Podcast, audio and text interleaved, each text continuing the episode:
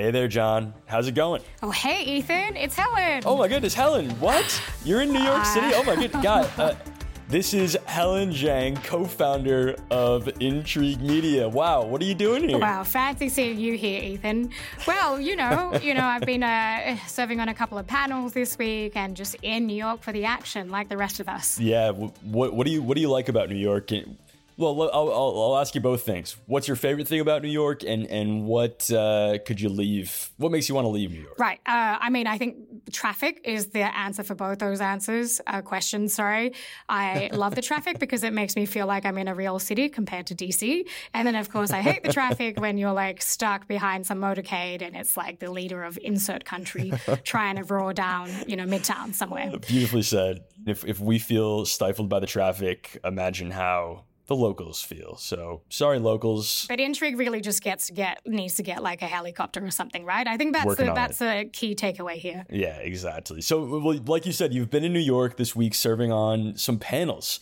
Uh, right. The rest of us have just been observers to the action. You've really been taking part in it. So, so what have you been speaking about? Yeah, well, I mean, I've been on some panels as well as some sideline events, which I think, you know, in some ways, like the sideline events are really where the action is outside of the sort of main players of like the zoo, as they call it, right? Like down in the UN uh, GA or the headquarters. So I've been speaking a lot about AI and tech and geopolitics, um, as well as how tech can enhance the future of democracy.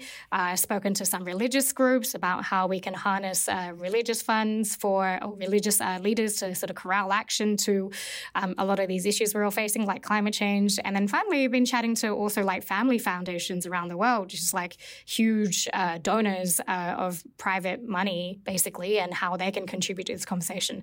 So really, I've just I'm just here for the action, Ethan.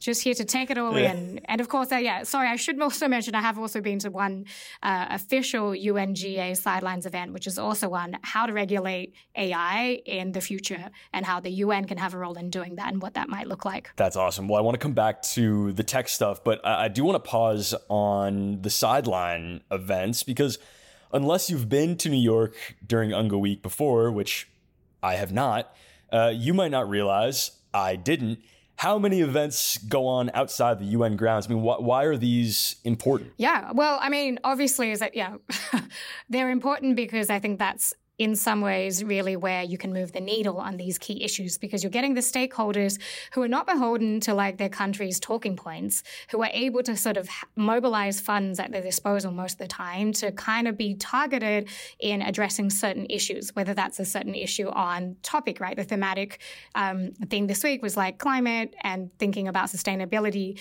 And so you have people who are in all parts of that industry uh, coming together to to resolve or like to talk about ways ways of like resolving these issues, right, outside of the climate or UN climate framework.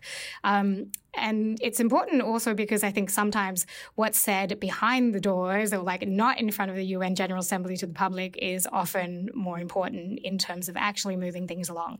So that, and also I guess people just love like private convenings, right? People really, really dine out on this stuff. Um, and it's something that, you know, exclusivity kind of breeds uh, a sense of self importance as well as sort of like access and power and like all of the other things that come around the sidelines of yeah. a big gathering like the UNG yeah, I mean, our, our colleague Anya was lucky to go inside of the, the Clinton Global Initiative Forum this week. Those tickets ran twenty thousand dollars. Helen, we did not pay for the tickets to go in. We were I very lucky not. to get tickets. no, check check the uh, Intrigue bank account. But yeah. there was Matt Damon there. Uh, the Clintons were both there. Janet Yellen. So big speakers come to these events, right? I mean, it's the diplomats flood the UN and everyone else goes outside. Yeah, I mean, I love that you actually started off with Matt and the, he took precedence over the Clintons and other, you know, key official. But I think that in some ways, it's like how the U.S. and the power structures of the uh, financial elite and the people who are throwing money behind these um, global problems. That's how it is, right? They can harness their star power or sort of actual power or like um, financial power to sort of really try and move, um, change things on the issue. Uh, but then I think at the same time, right, you have that sort of real elite elite, uh, philanthropic elite, or whatever it might be. But they then kind of crowd out the the rest of us, right? I think Anya was probably the youngest person at the Clinton Global Initiative by about four decades, um, and so you know, there's not really a representation of youth at these gatherings sometimes, or if it is, and it's certainly in the minority. Uh, so I do think that you know, representation at these uh, bigger kind of like big headline events can be very limited. Yeah, that's why we saw so many young people flooding the streets earlier in the week on Sunday to participate in climate protests because I think a lot of the times they don't feel like their voices are heard inside the rooms where it happens. That's exactly right. I think often you know this the global elite and i keep throwing that term around but it really does feel like that. You forget that there's um, a profession of like international professionals or international bureaucrats who are in some ways um, speaking a certain language and um, conducting business in a certain way that probably doesn't translate uh, to people who are outside of that system right? And it can be very difficult to kind of communicate that to a mass audience. And hence the people's kind of question about the relevance of the UN and whether it's right forum mm. for getting problems like these solved. Yeah. Well, okay. So I want, I want to return to the topic of some of your panels this week because AI and tech issues, I think, really burst onto the scene at this year's UNGA in a way that we haven't really seen in UNGA's past. I mean, remember, ChatGPT was only released, it's hard to believe, it was only released in November last year. So here's what. Good lord. Uh, yeah. feels like a lifetime. Here's what Secretary General Antonio Guterres said about AI and in his opening address on Tuesday. And yes, he's speaking through a translator. We must also face up to the looming threats posed to human rights by new technologies. Generative artificial intelligence holds much promise, but it may also lead us across a Rubicon and into more danger than we can control. When I mentioned artificial intelligence in my General Assembly speech in 2017, only two other leaders even uttered the term. Now AI is on everyone's lips, a subject of both awe and fear. Even some of those who developed generative AI are calling for greater regulation but many of the dangers of digital technology are not looming on the horizon, they are here. So, Helen, what do you make of this big focus on big tech issues. Mm. I mean, this was a bit of an I told you so moment by Guterres as well, right? Saying, like, hey, it was like trying to raise the alarm back in 2017 that we should be thinking about how to regulate tech. And only two other people were thinking about this as well, or two other state leaders. Um, and I, you know, I, I, agree with him. I think his, his remarks might be a little bit stock standard and perfunctory, but I do agree that, you know, there needs to be a broader consensus on or thinking by nation states on how to regulate AI um, and broader you know emerging technologies. However, you think about how long it has taken the UN to come to any consensus on previous you know big technological issues like how to regulate the internet or how to regulate sort of um, cyber warfare or cyber attacks in uh, in the sort of confines of the UN framework. Um, and I really think that that's going to be a challenge for the UN because fundamentally the technology of well, AI and the technology that sort of like powers AI, like large language models, is not really something that the UN or the system has seen before or the international system has seen before. It's different in scale. It moves much faster. It's much easier to replicate, um, and it's much uh, has the ability to have a much um, larger systemic impact on people around the world. And so, by virtue of that, in some ways, AI is the winner in all this because it's moving faster than any other country in developing it, as well as let alone any you know governing bodies, whether that's regional or international, in being able to regulate and formulate a policy around it. So good luck to Guterres, I say, uh, but I think it's going to be tough. I think as we saw tonight, we went to a UN uh, GA or UN General Assembly sideline event where the UN tech envoy, like what a cool name, uh, tech cool title, uh, Amandeep Gill was talking about this, and that was very much a sort of you know, we need to create an advisory body. Help.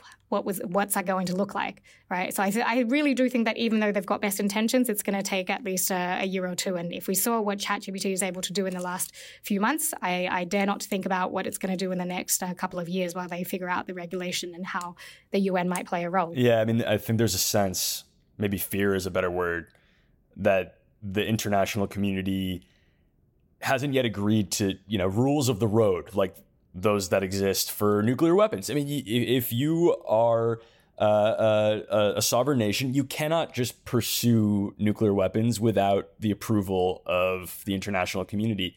That's not true of really powerful tech like AI and large language models that have the power to shape global politics for generations to come. Uh, uh one of the big tech leaders, or, or leaders rather, in, in tech regulation is the European Union.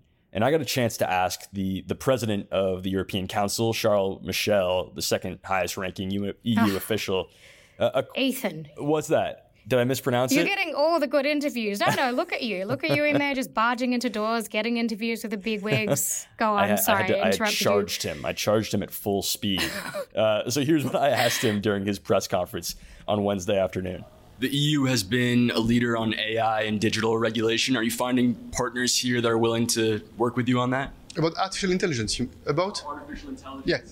I, I, you know, I, I, think that the, the EU is a, a, super regulatory power, and I think that we have a responsibility to make sure that uh, uh, the technology uh, is at the service of the humanity. It's extremely important to make clear that uh, there, there, should be some principle, there should be some rules, and we need a certain level of, uh, of convergence uh, to, to make sure that we avoid a dangerous technological competition, especially, especially in the field of defense and especially in the field of security. It's also very important to find the balance balance between uh, uh, innovation, which is important to support economic growth, to support the improvement of the conditions of life uh, across the world, but also respect for privacy, respect for the fundamental principles. And I think that if there's one region in the world with a special responsibility to work uh, for, for reaching this uh, uh, delicate balance, this is the EU. And that's why you're absolutely right that for us it's an important political debate, it's an important democratic debate, and we intend to assume our responsibilities at international that level of discretion. And everyone agrees. Everyone agrees with you on that. I mean, there's a first mover's advantage here. Whoever innovates faster tends to win. Is are people willing to slow down their innovation? I, I think that the, the, the, question is less uh, to slow down innovation. The question is more to uh, speed up uh, the regulation. And it's also very interesting to observe that even uh, the, the, businesses uh, active in this sector, uh, they are advocating for rules, for principles, which I think is something which is needed indeed. So let me ask you the, the question mm. I asked him. Mm-hmm. Does it seem like countries are coalescing around a shared vi- a shared vision for our digital future? Uh, I mean, no is a short answer, right? I think in some ways the digital future and what we have now um, is really only amplified by AI as a technology. So I think whatever we see in terms of our national regulations towards internet or towards sort of online content, uh, towards privacy, um, that is already fractured. So I think it's going to be even harder to try and get everybody on the same page with AI regulation. Uh, but I do love his line about EU being a super regulator, right? Like what a, what a cool brand, what a cool brand to, to carry that. Could, um, do, you, do you mind uh, do you mind trying to pronounce that the way he did? Do your best Charles Michel impression? I'm no, of course I'm going to get cancelled. I get I will get cancelled so easily. Uh, so super regulator. Um, there you go. That was incorrect and sure. But anyway, I, I, do take his point because I do think that the EU, um, in the absence of you know US regulations on certain things like privacy and stuff, they've been really forward leaning with like the Digital Markets Act, Digital Services Act, and regulating both privacy and online content. So I think they are a world leader in that, and they've tried to put forward an EU AI regulation. Um, but of course, the nature of AI is that this sort of technology and also the hardware and the components that go into making the technology is fundamentally a global transnational issue. So even if the EU has a good starting point on this, we still need the international, well, the global community to get behind it so we can all be on the same page about what AI principles look like, what responsible AI looks like, um, and how we can govern the sort of you know industries that make it. But so much of that, of course, has been taken over by the US China tit for tat uh, AI clampdown through either restricting technology exports or restricting like critical minerals exports. Helen, don't uh, quit your day job of being an Australian to become a Belgian anytime soon, with all due respect. uh, so, so. That was your takeaway from all of that. I love it. Right. I tuned out the rest. Noted. right, right, uh, right.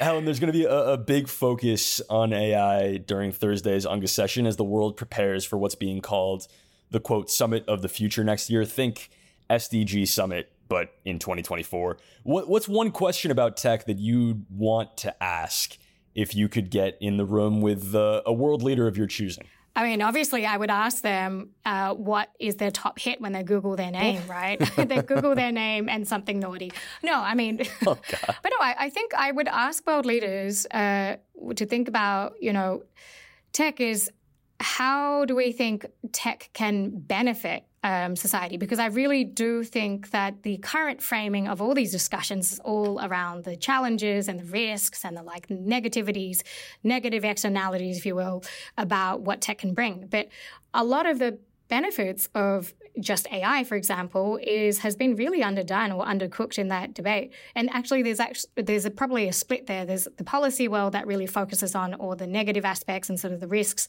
and um, the kind of guardrails that should be put up, which of course is something that regulators, lawmakers, policymakers should think about. But on the industry side and commercial side, everyone's been thinking about well, how do we get ahead of the race and how do we get um, create new sort of things and like build things and you know, what is it, Silicon Valley's line of like uh, fast build fast and break things. Yeah. Correct. Yeah. So I think on the industry side, there's been more focus on that and the wins of AI. So I, I would personally love for policymakers to think more about um, finding like cherry picking if you will these like really big wins that ai can deliver for society and amplifying that whether that's sort of like bringing more um, like funding that industry more or sort of giving more support mechanisms and thinking of ways to like move the kind of guardrails off so that they can be um, there's more benefits that can be delivered to society. Um, that's a really boring answer, Ethan, but that's probably what I think I would I would ask them outside of the googling themselves question. That's a great that's a great question. I'm not sure you'd be able to get them to sit still for that long, but fair credit to you if you can. Uh, Helen, this was a lot of fun. I'll see you back in DC. Excellent. Thank you, Ethan.